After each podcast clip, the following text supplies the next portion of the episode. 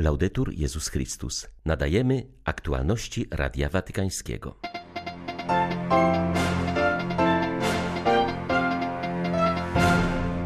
Franciszek wezwał członków Instytutów Świeckich do wychwytywania znaków czasu i odważnego zaangażowania w dzisiejszy świat.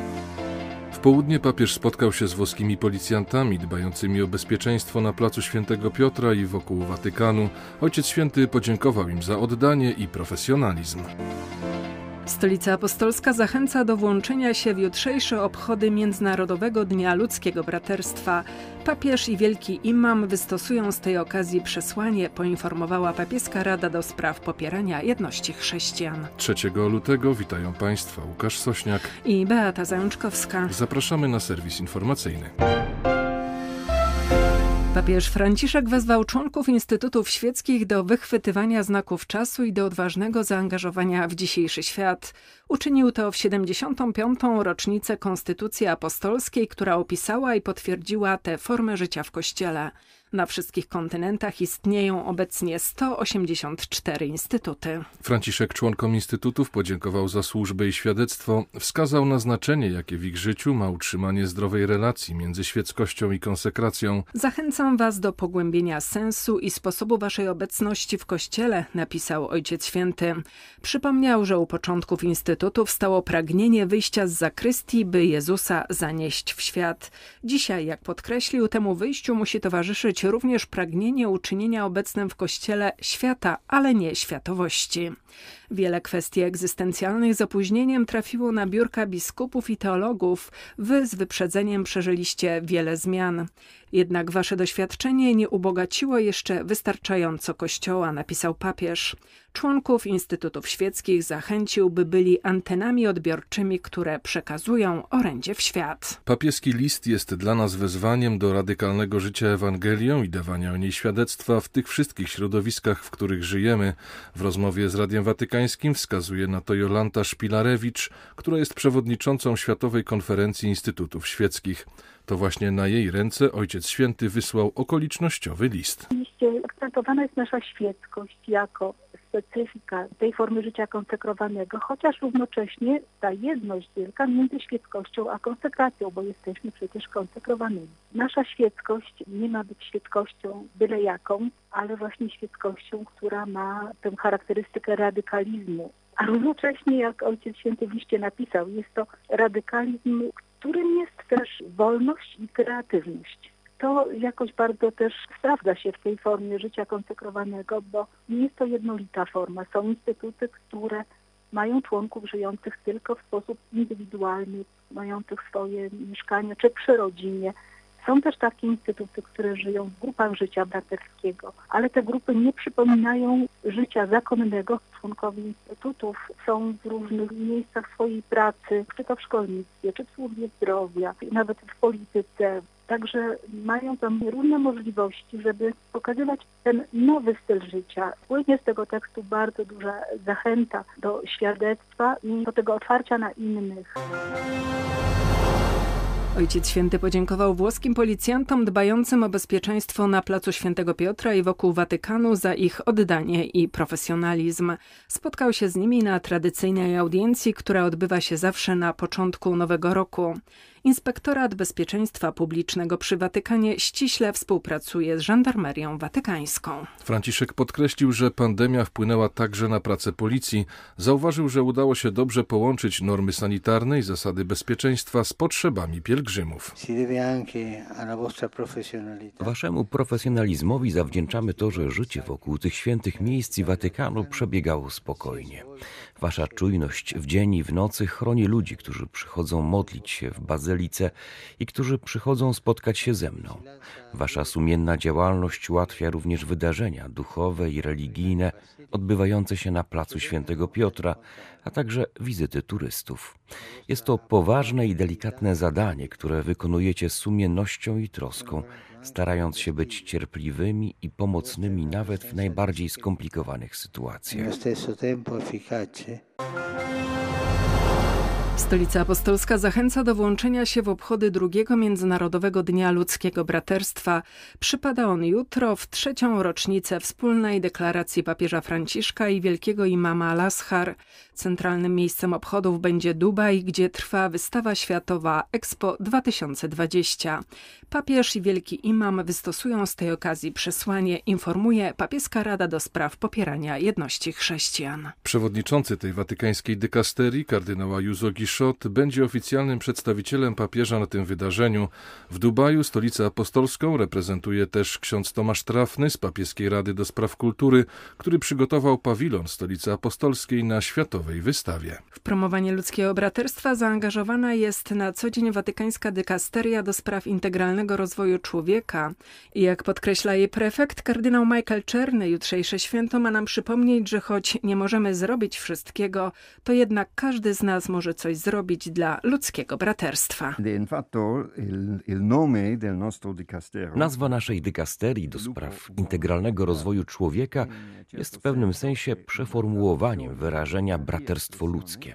Oznacza to, że nasza dykasteria zajmuje się tymi wszystkimi czynnikami społecznymi, publicznymi, ekonomicznymi i politycznymi, które mogą być przeszkodą lub pomocą w integralnym rozwoju człowieka. A tego integralnego rozwoju człowieka pragniemy, każdy dla siebie, a potem dla innych. Oznacza to tworzenie warunków do godnego życia, życia bogatego w nadzieję, z horyzontem nadziei. A zatem jutrzejszy dzień będzie świętem dla naszej dykasterii, okazją do obchodów i modlitwy za to, co jest celem naszej pracy. Na innej płaszczyźnie o ludzkie braterstwo zabiega papieska Rada do Spraw Kultury. Przejawem tego jest choćby pawilon, który przygotowała ta dykasteria na Expo w Dubaju, mówi kardynał Gianfranco Ravasi. My pracujemy na Forum Kultury. Papieska Rada do Spraw Dialogu Międzyreligijnego zajmuje się raczej powiązaniami ściśle religijnymi. My myślimy, że możemy stworzyć na przykład coś w rodzaju dziedzińca pogan poświęconego tematowi ciszy, który jest charakterystyczny nie tylko dla świata medytacji arabskiej, ale także dla starożytnej tradycji buddyjskiej, więc będzie to bardzo szeroki dialog. Zamierzamy również wzmocnić wymiar naukowy, uwzględniając przede wszystkim kultury krajów arabskich w zakresie antropologii. Jest to temat, który w pewien sposób obala pewne skodyfikowane kategorie, które muszą być zatem napisane na nowo, biorąc pod uwagę tę wielką ewolucję, jaką prezentuje nauka. I ten naukowy dialog, tak jak to było w przeszłości, może być nadal jedną z uprzywilejowanych dróg spotkania we wspólnym dążeniu do wizji, która jest głęboko humanistyczna i ludzka. Francja podwoi fundusze na pomoc dla chrześcijańskich szkół na Bliskim Wschodzie. Prezydent Emmanuel Macron poinformował o tym podczas spotkania z przedstawicielami 150 organizacji zaangażowanych w niesienie wsparcia chrześcijanom w tym zapalnym regionie świata. W czasie uroczystości w Pałacu Elizejskim prezydent Francji odznaczył Legią Honorową księdza Pascala Golnisza, dyrektora Louvre d'Orient, jednej z najstarszych organizacji pomocowych dla wyznawców Chrystusa na Bliskim Wschodzie. W swym wystąpieniu podkreślił, że jego ojczyzna od zawsze angażuje się w niesienie pomocy w tym doświadczonym regionie świata, wspierając edukację, kulturę i dialog. Podwojenie wsparcia oznacza, że w tym roku na chrześcijańskie szkoły na Bliskim Wschodzie francuskie władze przekażą 4 miliony euro. W ubiegłym roku pomoc trafiła do 174 placówek edukacyjnych. Najwięcej z nich znajduje się w Libanie 129. Pomoc otrzymały również szkoły w Egipcie, Izraelu, Palestynie i Jordanii. Prezydent zapowiedział też, że kolejny raz Francja przekaże 30 milionów euro na Fundusz Ochrony Dziedzictwa Kulturowego na obszarach objętych wojnami. Minęły dwa lata od opublikowania adhortacji posynodalnej Querida Amazonia papieża Franciszka, która ukazała się tuż przed wybuchem pandemii. Prowincjał brazylijskich kombonianów, ojciec Dario Bossi podkreśla, że dopiero kryzys wywołany koronawirusem ujawnił skalę zniszczenia naszej planety, o której mówi dokument. Misjonarz zaznacza, że adhortacja była owocem długiego i uważnego procesu wsłuchiwania się w głos społeczności Amazonii oraz wszystkich wspólnot, które zainspirowały synod. Niestety ta uważność skończyła się wraz z początkiem pandemii i potem już nie udało się do niej powrócić. Nie twierdzę jednak, że marzenia papieża Franciszka zapisane w adhortacji zostały w czasie pandemii zaprzepaszczone, mówi ojciec Bossi. Pandemia spowodowała zawieszenie i ograniczenie ruchu wywołanego przez synod, zmuszając nas do przeniesienia energii na walkę z kryzysem. Upadały kolejne projekty klimatyczne na rzecz wielkiego kapitału, a także nastąpił ciąg krótkowzrocznych decyzji rządów Ameryki Łacińskiej. Nie zabrakło jednak także pozytywnych wydarzeń. Obserwowaliśmy wielkie zaangażowanie ludności tubylczej, której przedstawiciele przybyli na szczyt klimatyczny do Glasgow, organizowali marsze i wydarzenia przypominające o potrzebie ratowania środowiska. Obudziła się także młodzież, która zawiązała Międzynarodowy Sojusz na Rzecz Klimatu, a także licznie angażowała się w ruch Laudato Si oraz inne organizacje i inicjatywy. Dlatego uważam, że osiągnięcia synodu nie trafiły do szuflady. Jesteśmy w trakcie procesu ich zakorzeniania się w Kościele i społeczeństwach. Oczywiście obecny kryzys spowolnił ten proces, ale nie zabrał nadziei i chęci do pracy wspólnie ze świeckimi organizacjami. Synod sprawił, że Kościół stał się szanowanym podmiotem i jest poszukiwany przez inne organizacje jako sojusznik. W Sanremo rozpoczął się festiwal muzyki chrześcijańskiej. W zamyśle organizatorów nie ma być konkurencją dla trwającego tam festiwalu piosenki włoskiej, lecz raczej kolejnym elementem muzycznej sztafety. Po południu Sanremo żyje muzyką chrześcijańską, a wieczorem rozrywkową. Jak podkreśla w rozmowie z Radiem Watykańskim dyrektor artystyczny festiwalu, we Włoszech muzyka chrześcijańska nie była do tej pory należycie doceniana. Od dziś ma szansę trafić do włoskich domów, mówi Fabrizio Venturi. Chcemy zwracać się do Pana w tym języku, który ma największą moc w języku muzyki. Jest to jedna z najpiękniejszych form, jaką może przybrać modlitwa. Nadszedł czas, aby pokazać szerokiej publiczności, że taka muzyka istnieje. Wszyscy wiedzą, że swoją muzykę mają kolarze, kibice piłki nożnej miłośnicy psów. Czyż Pan Bóg miałby być mniej ważny? Istnieją tylko dwa rodzaje muzyki, wykonana dobrze lub źle.